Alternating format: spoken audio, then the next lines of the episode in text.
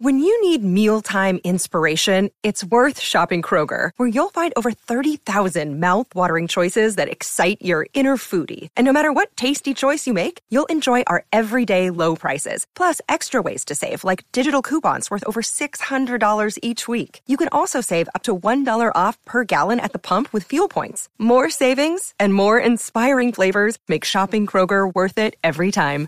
Kroger, fresh for everyone. Fuel restrictions apply. Another day is here, and you're ready for it. What to wear? Check. Breakfast, lunch, and dinner? Check. Planning for what's next and how to save for it? That's where Bank of America can help. For your financial to-dos, Bank of America has experts ready to help get you closer to your goals. Get started at one of our local financial centers or 24-7 in our mobile banking app. Find a location near you at bankofamerica.com slash talk to us. What would you like the power to do? Mobile banking requires downloading the app and is only available for select devices. Message and data rates may apply. Bank of America and a member FDIC. Turn up your volume. Your volume. Because you're about to listen to The Sick Podcast. Sick Podcast. With Tony Marinaro. 55 seconds left in the penalty, a minute and 27 seconds left in regulation time. Boston 4, Montreal 3. Lafleur coming out rather gingerly on the right side. He gives it into Lemaire, back to Lafleur. The sickest Montreal Canadiens podcast. You're in the spot! Sports entertainment like no other. Rejoint, on lui fait perdre la rondelle, une passe devant. Et c'est Canadien qui complète le dégagement et ce sera la victoire des Canadiens. Coupe Stanley pour les Canadiens, le 23e de l'histoire. You found the dogs! John, you found the dogs! He found the dogs! And all together, they worked the young team to the top. And now, a 24th Stanley Cup banner will hang from the rafters of the famous Forum in Montreal. The Canadians win the Stanley Cup. Brought to you by Energy Transportation Group. Driven to be different. La TV. Embrace your true nature. And La Cage. If the last time you went to La Cage was when the Habs won the cup, it's time you went back to La Cage. It's gonna be sick. Aaron Arrow on this Wednesday, February 8th. It is one minute past uh, 10 o'clock uh, right here on the Sick Podcast. Welcome, welcome everyone who's watching on YouTube Live, watching on Facebook Live, watching on Twitter Live. We got a busy one lined up for you today.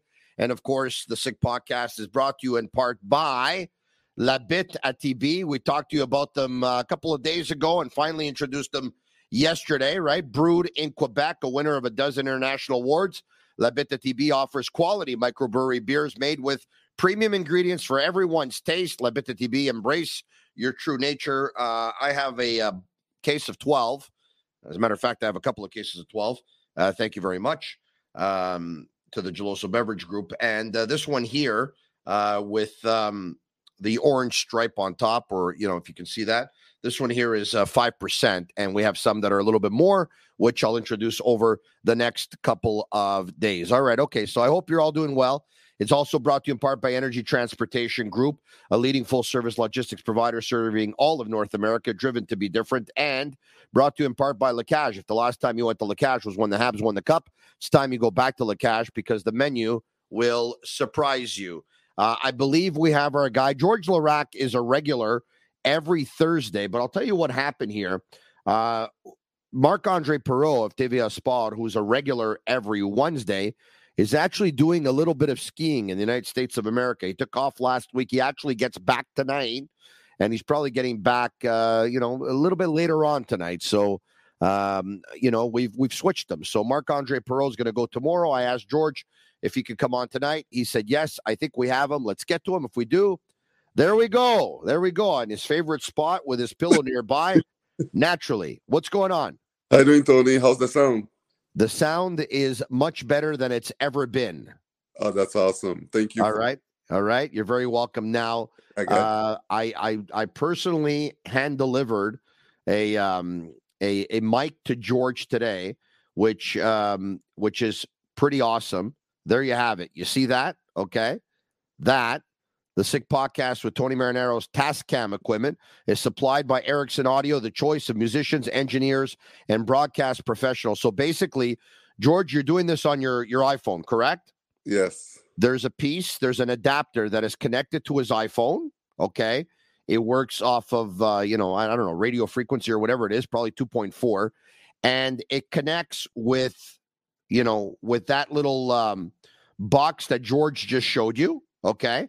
And, you know, there's uh, there's a little mic that connects to that box and it's clipped onto George's shirt. You can't see it at all. George, it's very, very good. All right. Okay. So I'm glad we got you all figured out in terms of mic.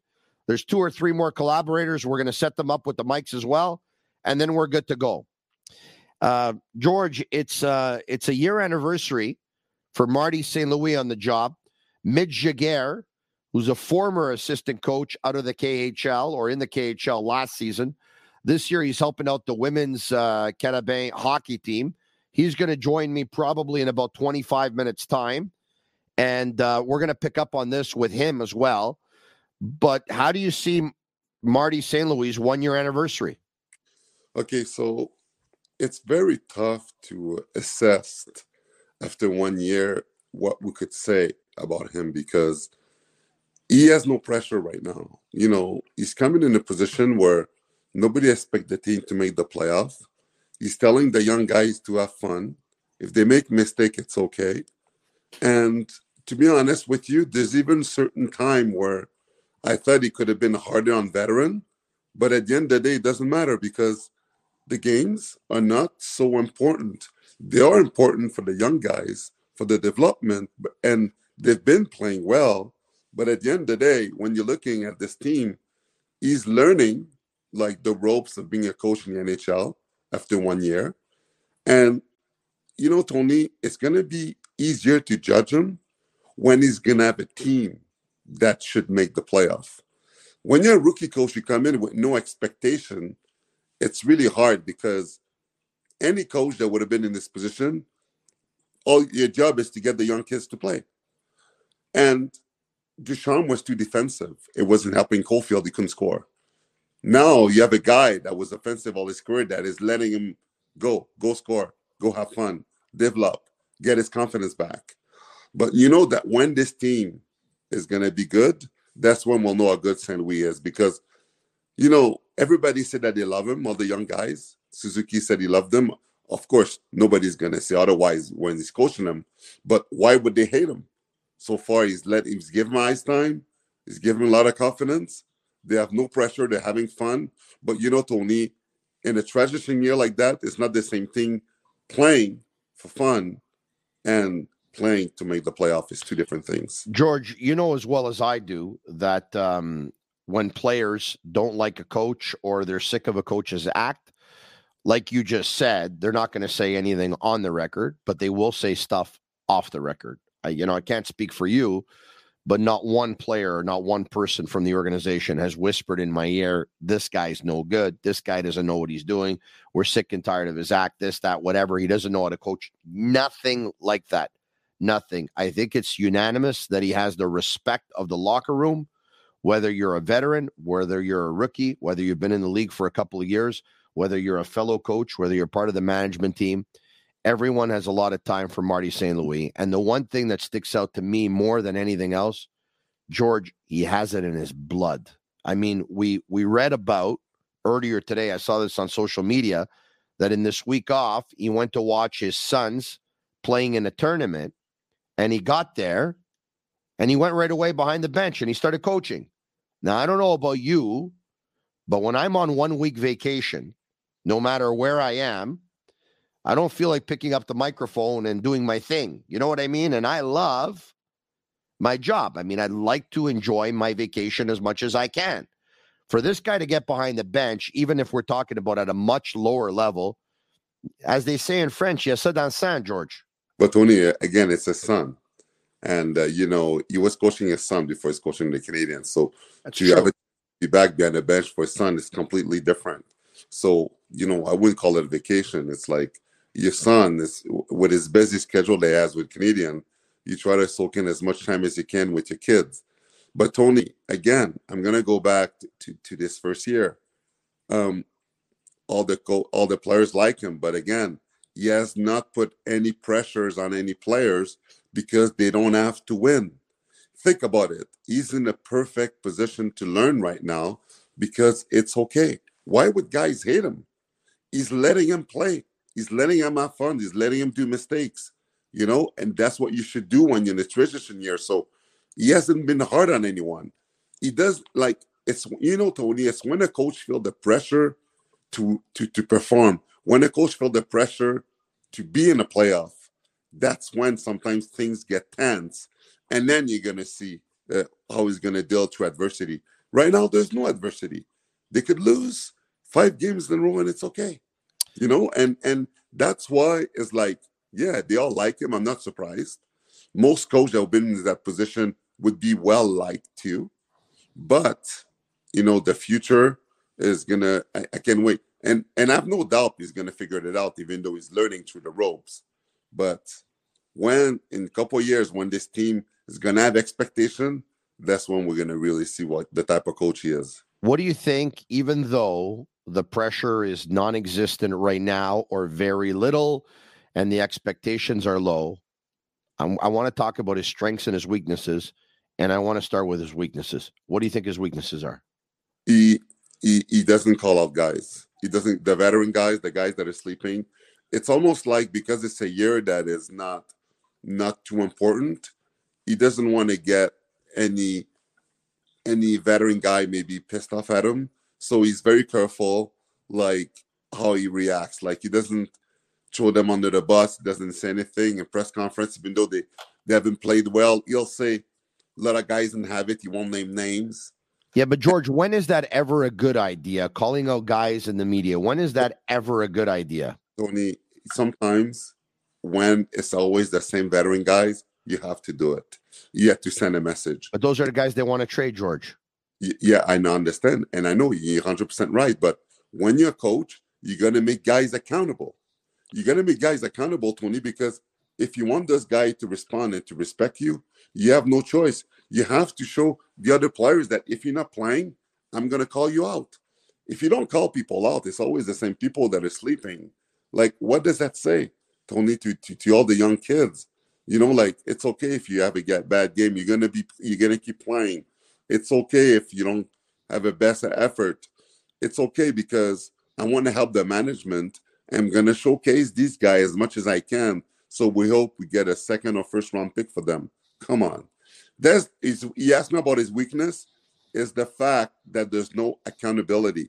He said in training camp that he's gonna go with effort, right? The guys that are deserving in ice time.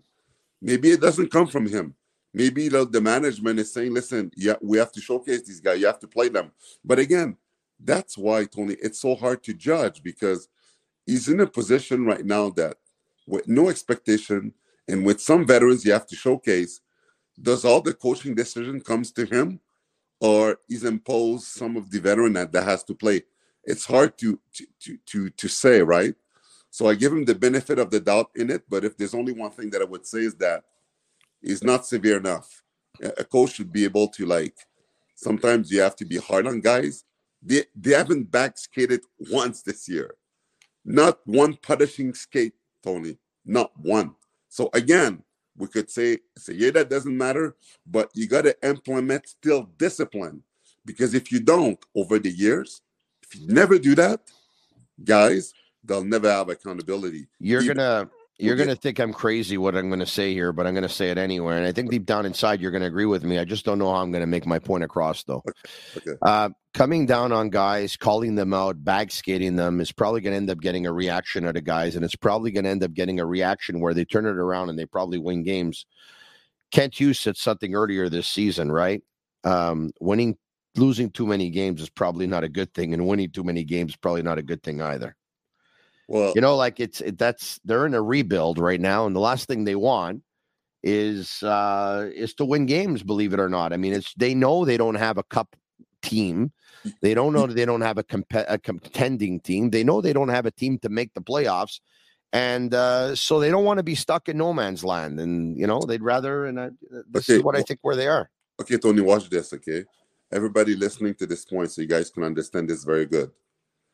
The Edmonton Oilers got the first pick how many years in a row? Three. Three. And every year they were tanking, they were tanking, they were tanking. they were down the bottom. Even when we thought that with those young guys that a couple years, because like in Montreal, in Edmonton, they said in two, three years, they're going to be back on top because of all the first pick they got. You remember who they drafted, though, right? Yes. But the thing drafted is, three centermen three years in a row. Like, that's not the smartest way to do it either. but but Tony, the culture in Edmonton with these guys was all about losing.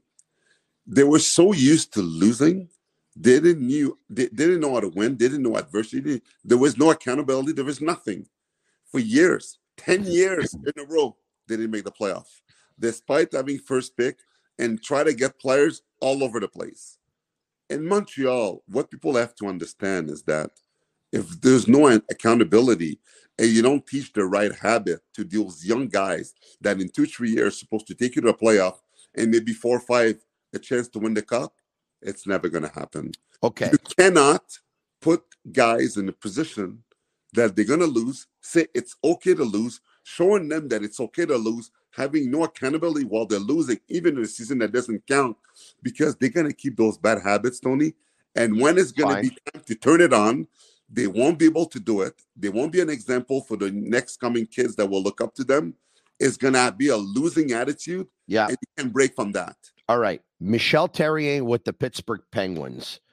When he called them out, I really believe their goals is to be the worst defensive squad in the league. I mean, you know the the whole thing at the press conference, right? I want you to think of that Michel Therrien.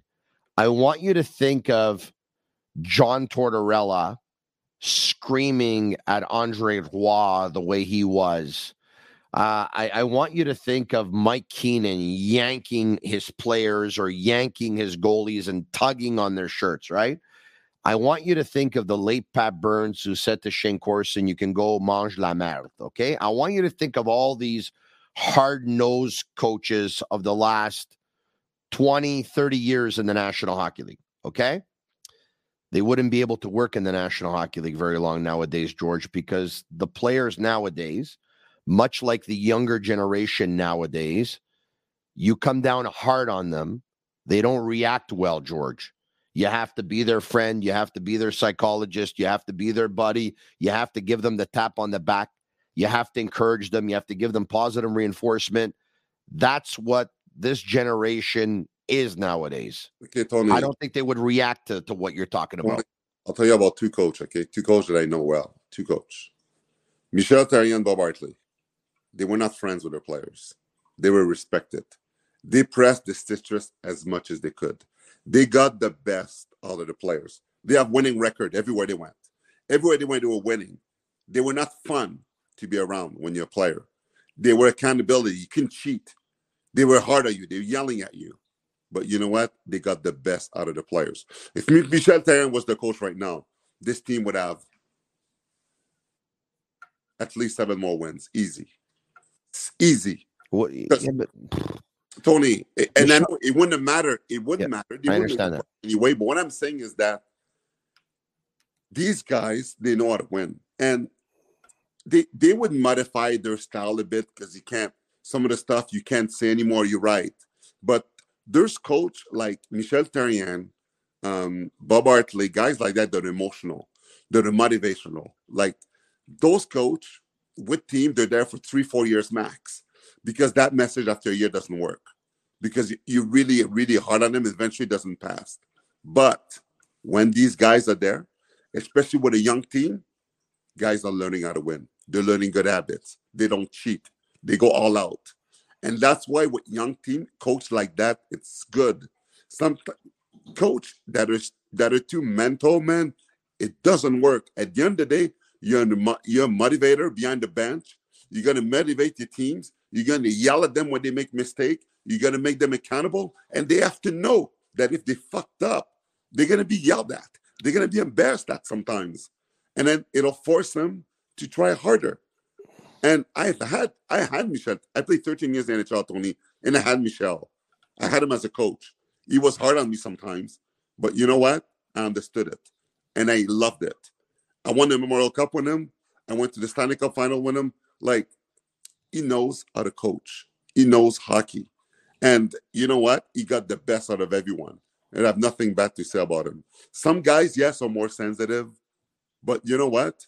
The NHL, to get there, you have to have a thick skin. You're in a competitor, you go in war. And you have a guy behind the bench that is going to war too because his job's on the line as much as yours. He has to win, you have to win. You can get trade, you can get kicked out, you get released, you have to perform. So as a coach does. So they do everything that they can to get this team to win. And that's why for a young team, I think it's good. And you ask me for Marty's weakness, I'm not sure is how he's going to be when this team's going to have to win, but he's going to have to have more accountability, be harder on these guys because if he suffers the guys in two, three years, they're never going to win anything because yeah. you have to be hard on guys to win, Tony. Well, you know, I, I will say this though. I will say this, and maybe he will be harder on guys when they're expected to win. But he made Mike Hoffman a healthy scratch. He probably didn't call him out, but he made him a healthy scratch, and he told members of the media his play right now is just not good enough. Okay. Uh, he uh, he made Dadonov a healthy scratch, so I think he sent some messages. Anyway, um, so that's his weakness. What's his strength? Well, it's, it's communication with the guys is, is, is obviously very good. Like you see how he's talking to all the guys and and and and the confident. Like Caufield was lost last year, and his confidence when he got in, they got him back. You know, we were wondering one time if he was an NHL player when we sent him to the minors, and he got him back on track because Ducharme played with his head.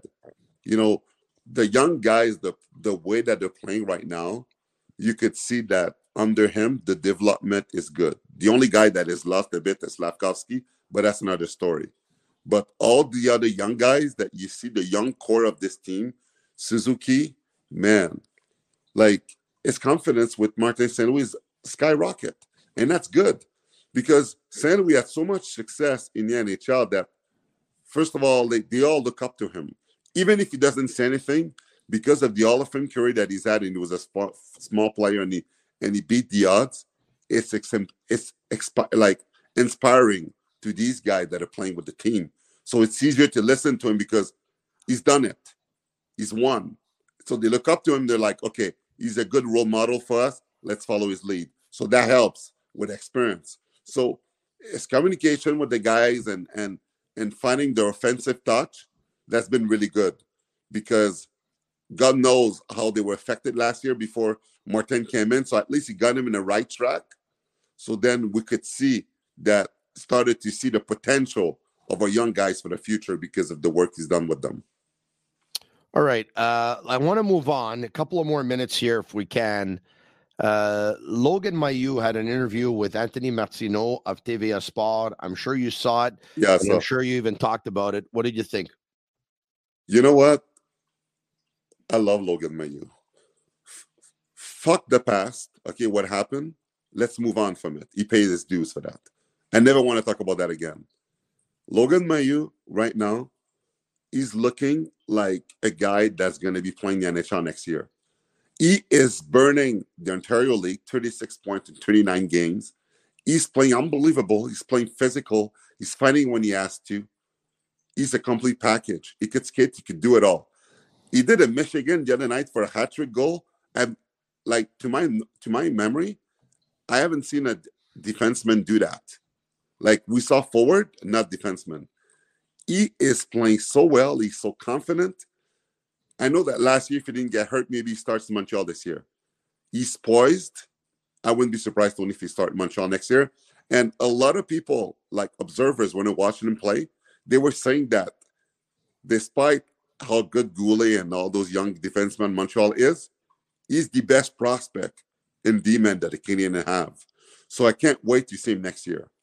Yeah, I, listen, I, I, thought that the hat trick game was really something. I thought the Michigan for a six foot five, 220 pound defenseman, I think that's something else too. Uh, look, I know I'm going to get chastised here if I don't say anything to you saying forget the past because, George, we can't forget the past. Having said that, I know you're not saying that with any disrespect to the victim at all. It's just that I know what you're where you're coming from, George because you believe in second chances. I believe in second chances. You believe in people rehabilitating themselves. I believe in people rehabilitating themselves.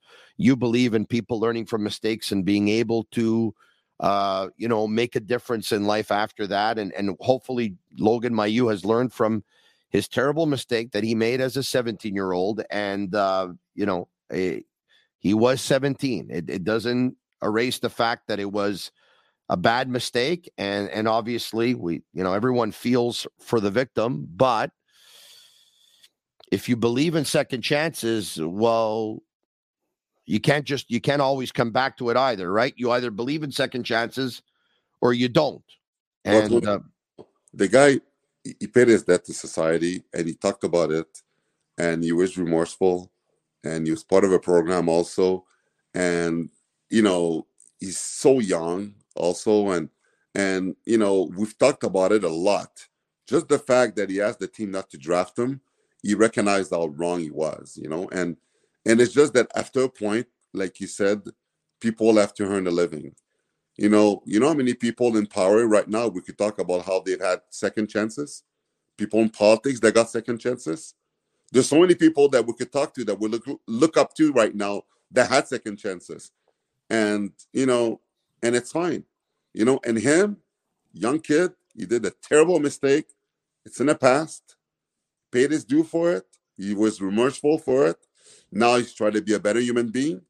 Now he's playing hockey and I'm sure that in, his, his entire career is gonna compose himself as a role model now after what happened. He learned his lesson, and that's why I said, let's move on.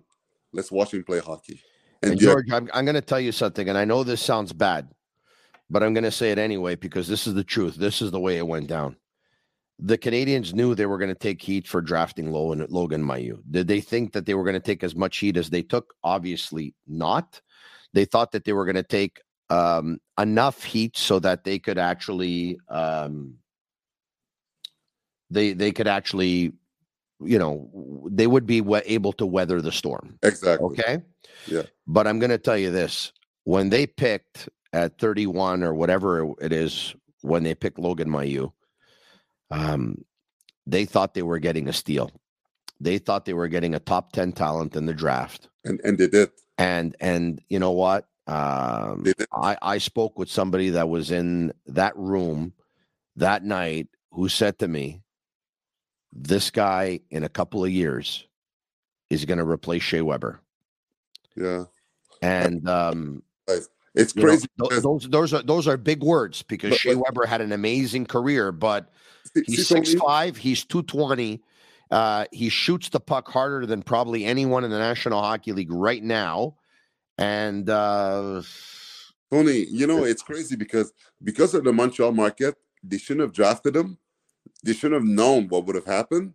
But at the same time, they did get the steal of the draft by getting him. And the guy, the guy that got him, the guys that got him are gone. So now the new management are there. Give him a second chance. They didn't draft him, and it's okay. It's the best. They're in the best position right now, and you have the steal. So it's weird but it's going to end up working out for the team. I hear you. Uh, Lane Hutson based on what you've seen, based on what you've heard, uh, he's in the discussion for the Hobey Baker. What do you think? Man, I'm looking at his numbers that are actually better than Makar. Like, he's growing too. He started five eight last year. He's 5'10 now. Tony, man, Montreal have so many great prospects at D-man we know they can use them all. They can't all be in the NHL, but there's one thing for sure. Whatever one they're going to want to keep and the one they're going to want to trade, they're all such high value that they're going to be able to get great players. They're like great wingers to be up front because they're loaded with great young D-men. And this, this decision is going to come next year. Which one do we keep? Which one do we want? Because they can have them all but it's impressive because if and it looks like it will be Hutson and just Mailloux, these two guys living up to potential. You put them in Montreal with Guhle, then you know that you know there's going to be too many defensemen, and that's a great problem to have because it gives you a chance to add asset up front. Last one, and then I'm going to let you go. Thanks so much, uh, George. Thirty minutes, bro. Laraque. All right. You're not laughing yet. Are you laughing? yes, I'm laughing. All right. I want to I want to finish with the Edmonton Oilers. They're your former team, like the Canadians. The last time you were on a week ago, I asked you if you gave them input on Edmundson. You said, Tony, look, anyone, anytime anyone asks me about a player, I'm not going to lie to them. I'm going to tell them what I think. Yeah. And without putting words in your mouth, you basically said, buyer beware on Joel Edmundson bad back. He's in a downward spiral. The injuries have got the better of him, and he's no longer the defenseman that he used to be. Correct? Is that fair Yeah. enough? Yes. Okay. The Oilers are still out there when it comes to interest in Joel Edmundson. Pierre LeBrun tells us the Oilers and the LA Kings are the two teams that are the most interested. Yeah. I know you told Edmonton what you told Edmonton. Do you think they're still going to go out and go for it? No, I, I don't think so, Tony. And Tony, I could tell you that uh,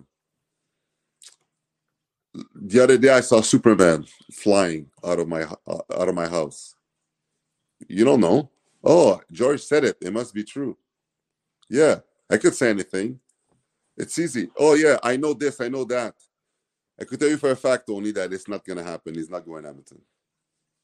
For a fact, He's not going to Edmonton. he's not going to Edmonton. No, he's not going for Everton. So um, I, I, I don't know where he gets his info from, but uh, Edmonton right now, the last thing that they need is to get a guy that is hurt, have, having back problems, because things are so hard right now. They, they're fighting for playoff spot. Imagine if they were to go get a D-man that they get need so bad, he gets hurt when they already know that he has a bad back history and they're gonna go and do that. They inquire about it and they know and they're gonna take a chance. Because of course, if Edmundson goes to Edmonton, he's gonna want to play every game and they just got him, they're fighting for spot. But the thing is, is that the way he's like he's one of the worst in the league for plus. And the reason why is because he's clearly not hundred percent. And and Edmundson not at hundred percent is a bad D man. And the Oilers having so much trouble with Campbell right now. Are you gonna really take a gamble at the deadline for D-man that his back is done? That can be hundred percent when you need a, a really good top two D-man to help you make the playoff. Hey, knowing there's going to be several wingers who are no longer going to be Montreal Canadiens at the end of the season, at the very latest, and I'm talking about Dadonov and Drouin, would you take a you- flyer on Puljujärvi, or do you think he's a flop? Hold on. Did you say that there's some wingers that will be gone at the deadline from the Montreal Canadiens? Did you say No, I didn't say at the deadline. I said knowing that at the very latest they'll be gone at the end of the season. Oh, okay. Because if they can't trade Drouin and they can't trade Dadonov at the end of the year, they're just going to let them go, right? Yes. So knowing there's going to be some wingers that'll be gone at the end of the year and they won't be back with the Canadiens. My last question here in 30 seconds: Would you take a flyer on Puljujärvi, or do you think he's a flop? He's a flop. Listen, Puljujärvi in Edmonton, he said that he didn't know. He said publicly, listen to this, Tony. He didn't know what his identity was. He didn't know how to play hockey anymore. He said that publicly. Are you kidding me? The guy said that. And I'm like, are you like, what's wrong with you? Like, you don't know, like, you don't know what your identity is. Your identity is what you make of it. They like, you know, he went to Finland. He, he got back to the Oilers, and he looked he looked really good the, the year that he got back. And now he looks like he's lost. And the thing is, yeah, he's a good project. Another team to try to see if they could get him going. But project Tony, it's always suspect. Montreal is such in a great position right now with all the prospect that they have and the young D. You know, look at all the bad veterans, all they were, all they're rotten in this lineup. Don't take a chance on a sus- suspect. Go with sure deals, th- thing that you're sure, not things that are not working elsewhere, hoping that it's going to work there. Because if you make a bad decision on another lengthy contract again, look how hard it is. There's some contract in Montreal that was scratching their head about how we're going to be able to get rid of them. Don't go get Puljujärvi, man. Thanks, George. Appreciate it, buddy. Have a great night. We'll talk to you again next week, okay? Sure. All right. There you have it. Big George Laraque. Uh, from one great collaborator to another, Mitch Giguere. You saw him last week. We brought him back tonight. How you doing, buddy? I'm doing good. What about you? Well, I'm very happy to talk to you tonight. I'm doing okay. Thank you. Um, because, of course, you have a lot of experience in coaching. You've been doing it for a very, very long time. You were an assistant coach in the KHL last year. You're helping out the women's team uh, with the Canadien this year. Uh, so once again, you know a thing or two about coaching. It's Marty St. Louis. It's the one year anniversary that he was hired from the Montreal by the Montreal Canadiens as head coach uh, with the interim tag last year, which obviously they removed in the off season, and is the head coach this year. One year later, I asked George maybe some of the weaknesses, and then I asked him for a strength. The weakness he said was he doesn't think he calls out players enough. He thinks he lets them off the hook. And uh, for example, he doesn't bag skate them, uh, doesn't call them out. And he, he says he believes players need to be accountable when they're not bringing it. He would have liked to have seen Marty St. Louis call out players. In terms of his strengths, obviously, he talked about the respect that he has from all the guys in the locker room. Can you give me a different weakness and can you give me a different strength? Uh, weakness. I think George is he's right at certain points, uh, meaning that you see some players that are just lack of work ethic doesn't work, and they're still playing a lot of minutes. And on the flip side, uh, I think he's not really playing with his lines or with the players. I mean, uh, a couple of games ago they played 11 forwards, meaning you can flip some of the players who's hot and who's cold. And this is how we kind of uh, found um, Harvey Pinard in the first line, and had such a great breakout game that game. Uh, but I think he could probably start coaching a bit more. But he's in a position that right now, I think George said it too. They're, they they don't have to win, so it's a bit different. And the trade deadline is coming, meaning who's making the decision for the lineup who's making the decision on who's going to play? That's the biggest question mark at the moment. Uh, and obviously, down the road, uh, with the pressure from the Montreal Canadien, because they cannot lose like that for two, three, four years. No matter if we're saying they're rebuild, rebuild, tank, tank, tank. That it doesn't work like that in Montreal. It's going to be a year or two, and after that, if you do not start winning, uh, you might be in big trouble. So from there, my question is how Marty is going to be able to respond to that. Because if you're whoever it is, second second line player doesn't work hard, what you're going to do? Are you going to try to create something, call him out, uh, sit him on the bench, put him on in, in the stands? How it's going to be the communication with him? So I think that's that's one of his weaknesses from game and aging, like meaning just trying to play a little bit more with the players uh, obviously, we saw him putting uh, sending Hoffman in Stan, but I think Dadonov too. That enough too. He did the Dadonov too.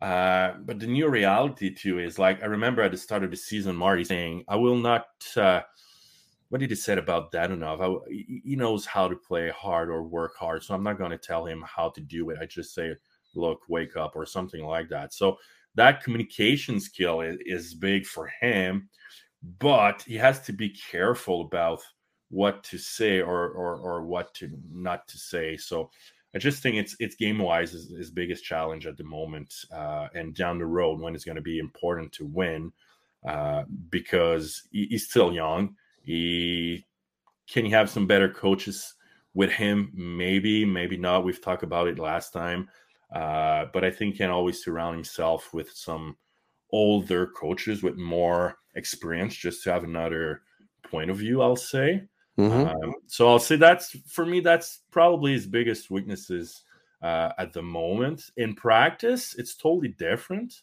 i had a chance to to stop by in the morning before going to the uh, montreal university and watch some practices and he's like he's calm but he doesn't have to be loud mm-hmm. because mm-hmm. everyone is just watching him and just hearing him and listening to him and they're they, they, he doesn't have to you know because now the pro players they, they don't ask why. They ask how can i be better? For most of them. Because if they're better they, they have more points more goals more ice time whatever it is their next contract's going to be, be bigger.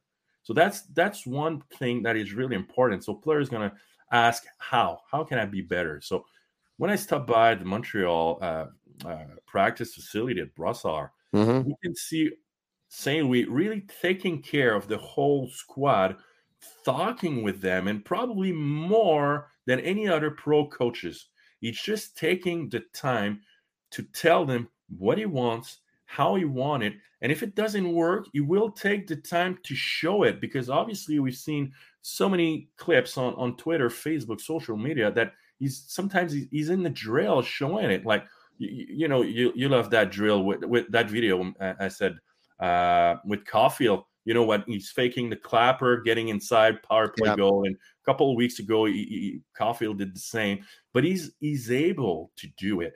So players just like they're amazed, they're blown away. Um, so his communication skill obviously is a big part, mm-hmm. and that's the thing we don't know.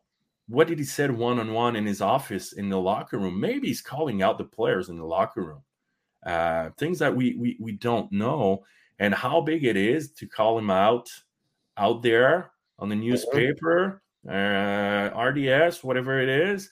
It doesn't probably doesn't work anymore, but like George said, with Michel Therrien and, and Bob Hartley, like, don't forget TVA Sport, please. TVA Sport, TVA Sport yeah, like TSN, all yeah. of them. No, uh, no just, don't worry about the rest. Just worry okay, about TVA Sport and BPM Sport and BPM Sport. Yeah, don't worry about yeah, Sport and BPM. And okay.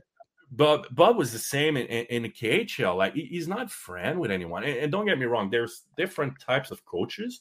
Um, the head coach of the Lightning Tampa Bay is the same. He's so calm, close to the players. Jon Cooper, yeah. Yeah, Jon Cooper is an amazing guy. But let's take Bob. I had a chance to know him. We chat quite a bit, and uh, he helped me a lot in the KHL. He's not a friend with their, their players, but he really cares, and he will try to get the best out of them in almost any ways he can. Obviously, in Russia, you can say things that they don't understand. That's another story. But it's all it's just trying to find the fine line. But his communication skill is so good mm-hmm. that I think it will help him down the way big time more than anything else. Because at the end of the day, that guy played everywhere, did everything, was not was not supposed to be there, was not supposed to play there, and he's one of the best forward who played the game. All right. Uh, no, so you're you're you're right about that, and it's a very very good point. What would you say his? Uh, you know, when you talked about you you talked about dropping by and watching his practices, right? What do you think of the fact that he's a really strong believer in a lot of small sided games, a lot of work done in very very tight spaces, so that you can exercise the hockey brain a lot, so that you have to make decisions very very quickly and he believes by playing sh- small sided games as well, your reaction time, you're reacting very fast. If you can get out of tight spaces, become a smarter hockey player, become a better hockey player. What do you what do you believe in his way of seeing the game? His philosophy is is he sees it as puck possession. He sees it as you know, um, if you lose the puck, try and get it back right away. He sees it as um, you know, trying to play a very cerebral game. He he sees it as more of a, an instinct when it comes to offense and less of uh, you know, uh, pre-planned of you know dumping it in and chasing it and going to get it. Uh, your thoughts on the way Marty St. Louis sees the game? Well, the smaller games is is is so good. Meaning, like I do smaller games for years now, like decades, because you can work basically everything you want within that small area games. And we we have to think that Marty is not doing like a 90 minutes small area game in like one half of the of the zone or it, it's not like that. It's just like he call it in French con- concept. Uh, so in English concept, I guess I don't know what the word he was using for, but meaning that okay, you have let's say on rushes what we want for let's say a one-on-one two-on-one three-on-one but not okay we should dump and chase we should crisscross we should uh, delay. It's just about rules or fundamentals that from there everyone will be on the same page. And from there everyone can use their instinct read and react and make the best play out of it. That's the biggest difference with him then coaches okay three on two we should try to go across and f2 middle lane drive and f3 just pop out or you know it, it's it's a bit different. The other thing too with marty is uh he will ch- like is pre-scout and the way we'll talk about the opponent is not okay guys let's say let's take a, a forecheck. You will not try to show okay that's a one two two forecheck. So here's f1 uh flushing down the wall locking here's f2 you're holding the dot lane and you're backing up f3 you will not go like that you will say okay here's they're playing one, two, two. They have F1 there, F2 there, F3. They're backing up. This is it. Now, here's what we're going to do. And now they're talking about how, let's say, uh, the Winnipeg Jets got beat uh, in that uh, one, two, two. So he's showing clips. Okay, they did this and this and blah. So now players have an overview of okay, what can we do to beat them?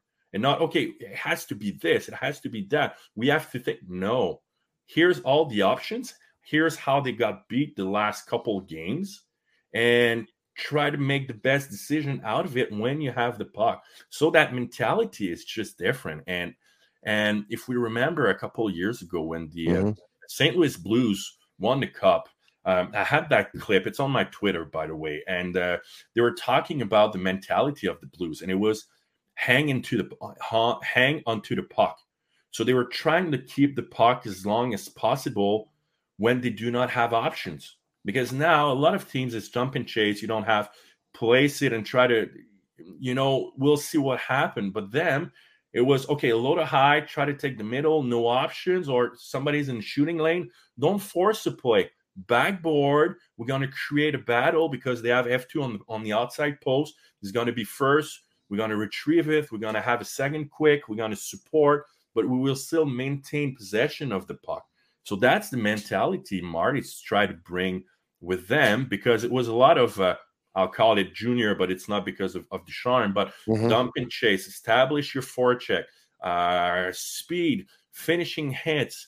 But the reality, it's hockey, it's like that only in the playoffs. But you still have a long way to go.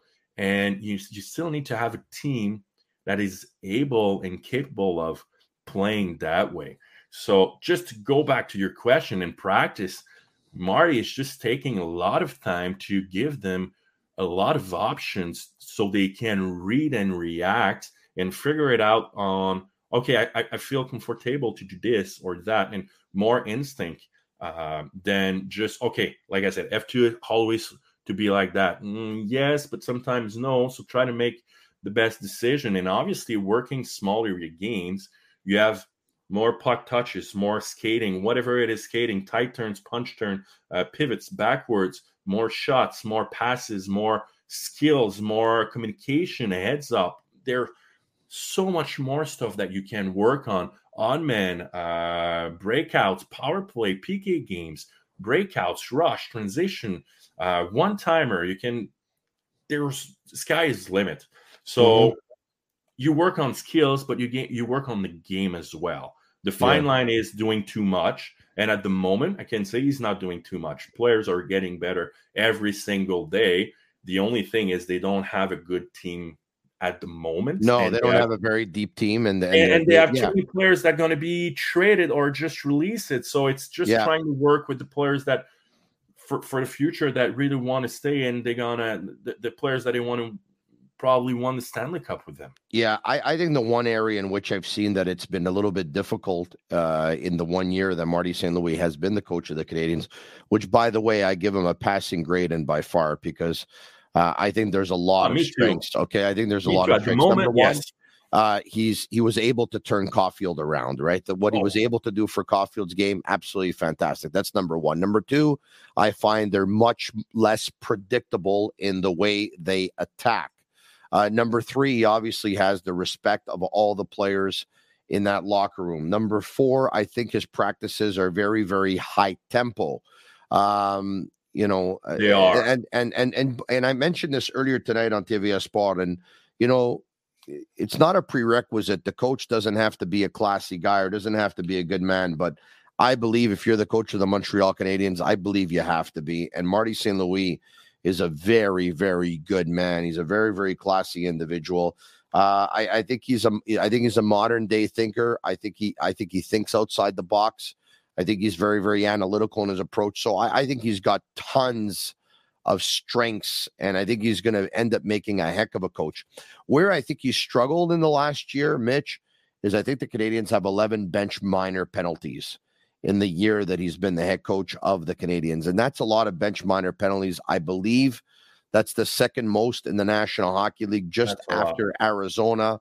And, um, you know, it, sometimes it looks like it goes a little bit fast in terms of the line changes. They've been caught with too many men on the ice a ton of times. And look, I, I think with time and on the job and repetition and and uh, you know he's going to get better at that right at that one point he's going to be he's going to be Yeah, quicker he's going to be fast. faster yeah I, I remember myself like two years ago. I was was coming back from Winnipeg, got a job at university, and with the COVID, I didn't really coach. Uh, got the job in the KHL, and my first practice on the ice. I think I never talked about it, but uh, like I was I was supposed to be the video guy only, and uh, first day there, like I didn't sleep for 36 hours, and the coach said, "Where's your skates?" So uh, I didn't bring them. And say, "Well, you're a coach. You'll go on the ice." Okay, so practice was probably 45 minutes.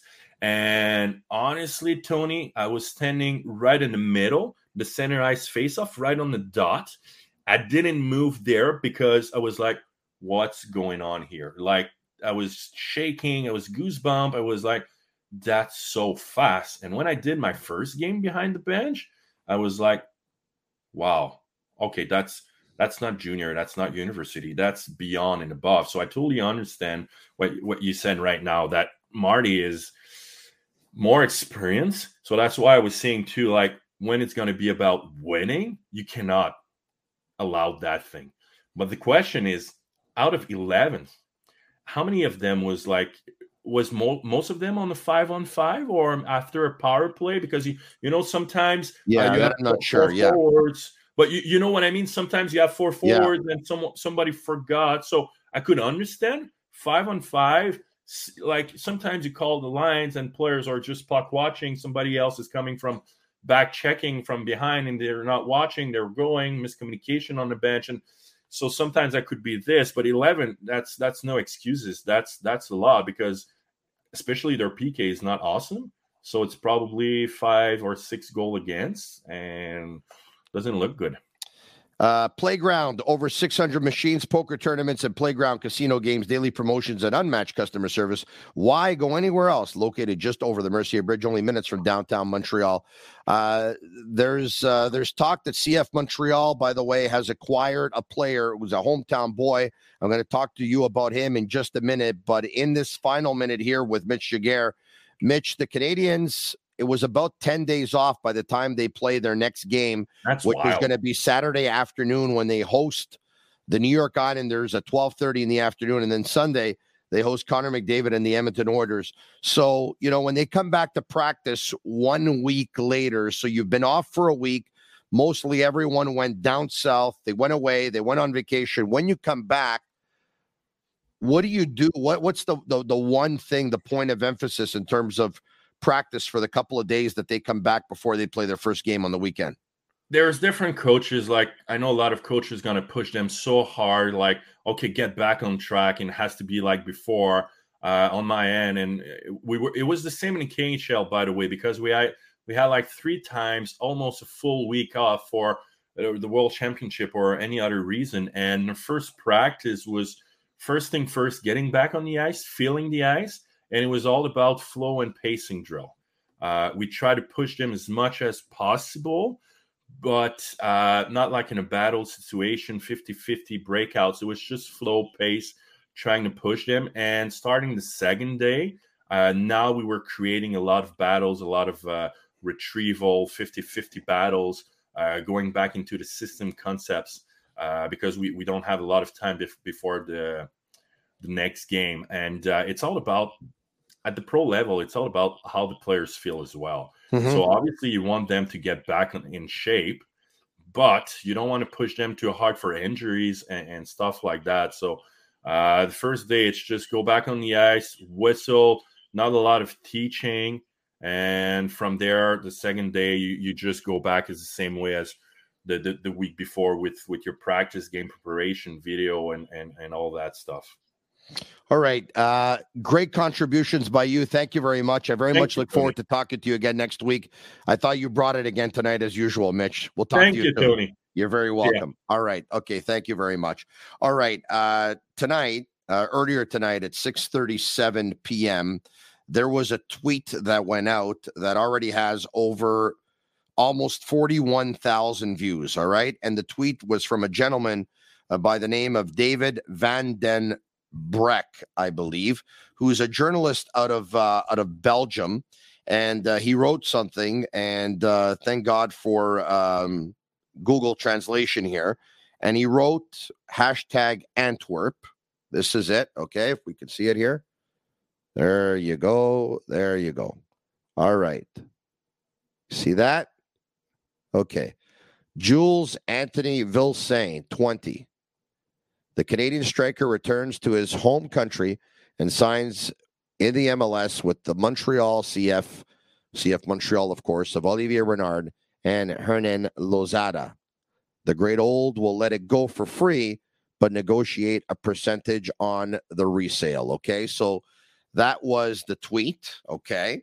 And, uh, you know, once I saw that, uh, I tweeted, according to this report, striker Jules Anthony Vilsaint has joined CF Montreal.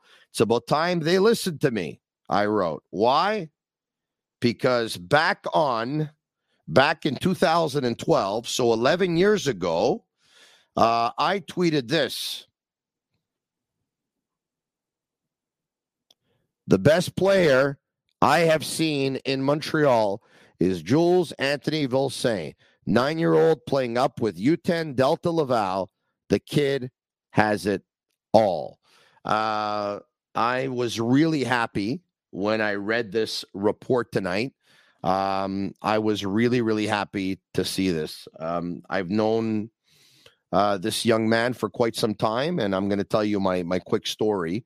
So um, he's a 2003 born, and my eldest is a 2003 born. So um, they were both playing one year up. Jules Anthony Vilsaint was playing with Delta Laval, and my son Anthony was playing with uh, Lakeshore. And um, Anthony's team went to a tournament in Quebec. And uh, I started, you know, reading up on the teams that were going to be there. And um, I had heard about this young boy who played for Delta Laval by the name of Jules Anthony Vilsaint. That at pretty much every tournament that he was going to, he was lighting it up. And I did a lot of research on him. And every time there's a player that has a lot of talent, I'm, you know, I'm, I'm interested. I want to see what they're doing. I want to see how they're doing it. I want to see how they play. I want to see them for myself with my very own eyes. So this tournament's in Quebec City, and we go to this tournament, and um, so Jules Anthony Vilsaint's team uh, beats my son's Lakeshore team by a score of six to nothing. And uh, Jules Anthony scored a couple of goals in that game, one of which came from pretty much midfield on on a rocket of a shot that just sailed over the goalie's head. He had a really really strong shot right then and there, as young as nine years old.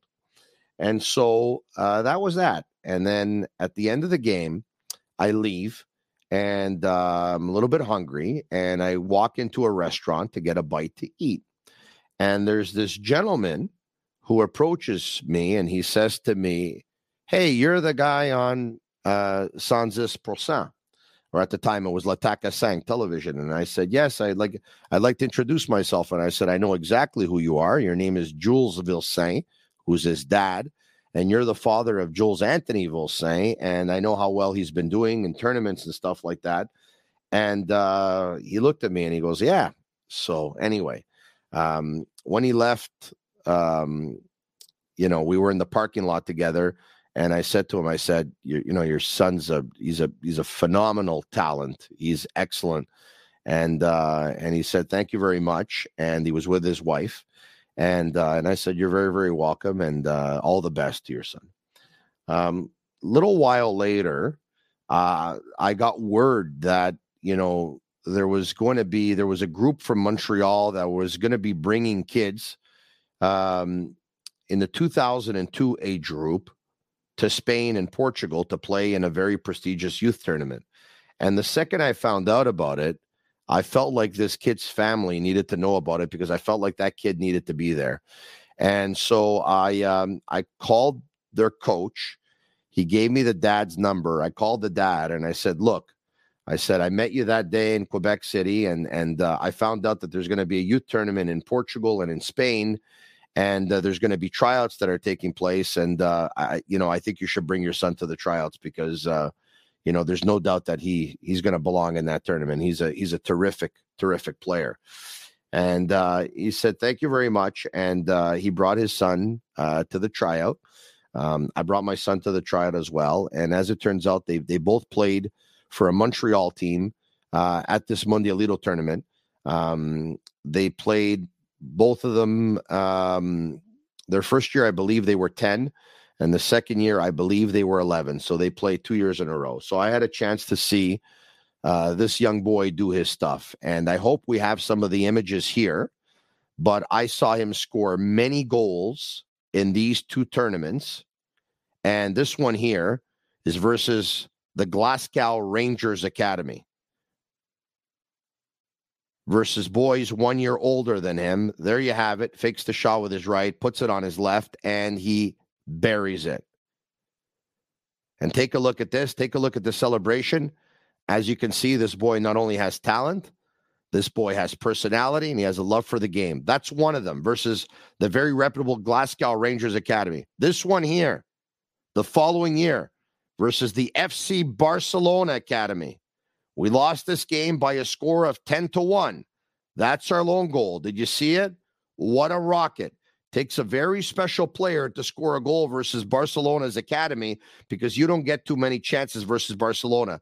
Did you see where he put that ball? We're he's 11 years old. He put it under the seven, top corner.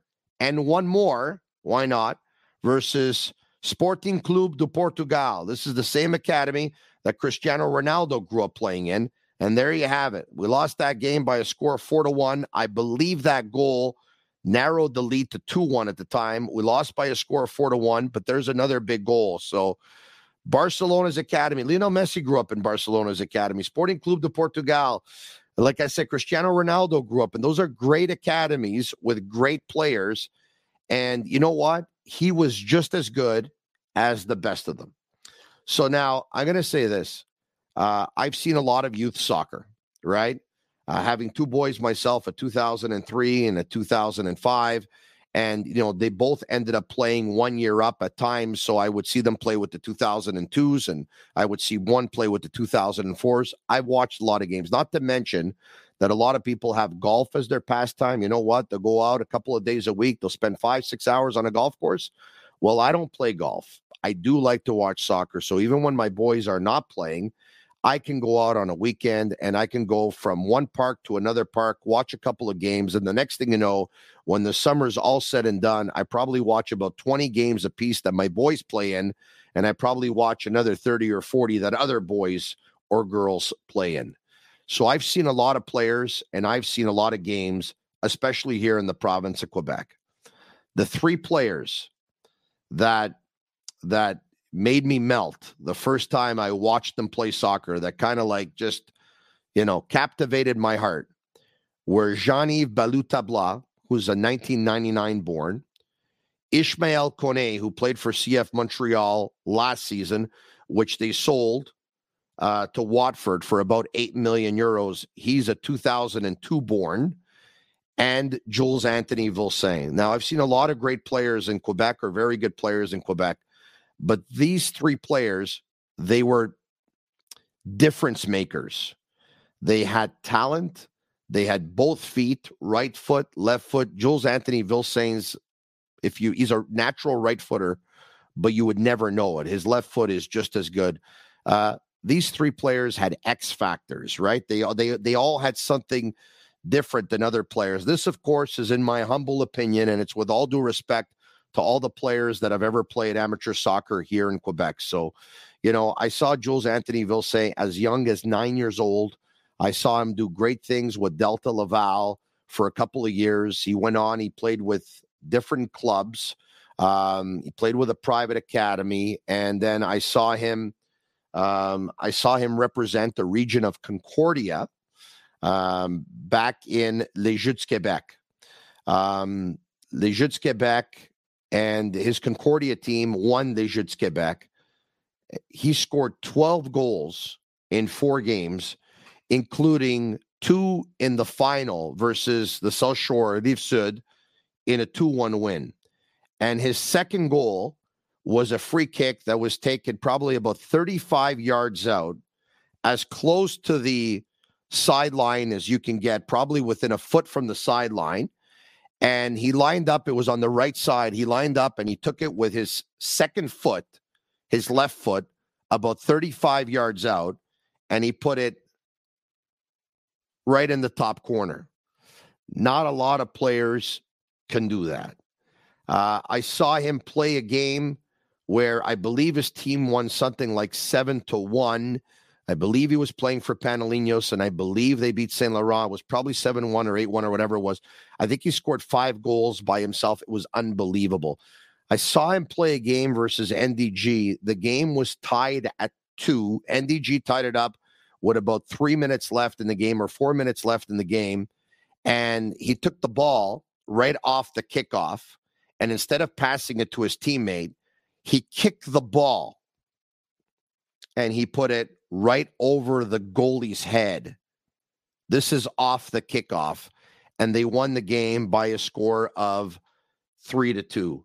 Um, he he led his team. He was a catalyst in in helping his team uh, finish second place in the league championship, which was good enough to qualify for the Canadian Nationals because they were taking place uh, in Montreal. And so when you're the host city, the top two teams make it. His team got to the final versus Woodbridge. Um, ultimately, they lost. Uh, he was playing through an injury. He was still really, really good, and he was controlling the midfield. So, you know, I've seen him control the midfield. I've seen him play either wing. I've seen him play six. I've seen him play eight.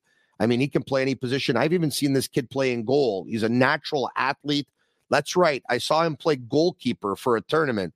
It was unbelievable. And uh, long story short, um, a couple of years ago, I went to a CF Montreal game and he happened to be there with his dad, and I crossed paths with them. And I saw an agent who's based out of Quebec, and I said, I want to introduce you to this player.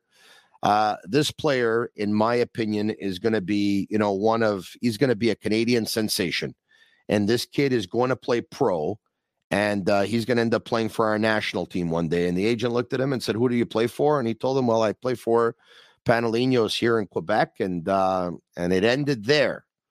Um, he has very, very supportive parents, great parents who have made tremendous sacrifices for him to get where he's at and to live his dream.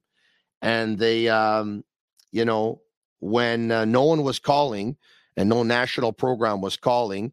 Uh, they went out of their way and they brought him to Portugal and he trained in Portugal and he was just, you know, practicing and, and, and stuff like that. And you know what? He, uh, he caught the attention of Sporting Clube do Portugal, who uh, offered him a tryout.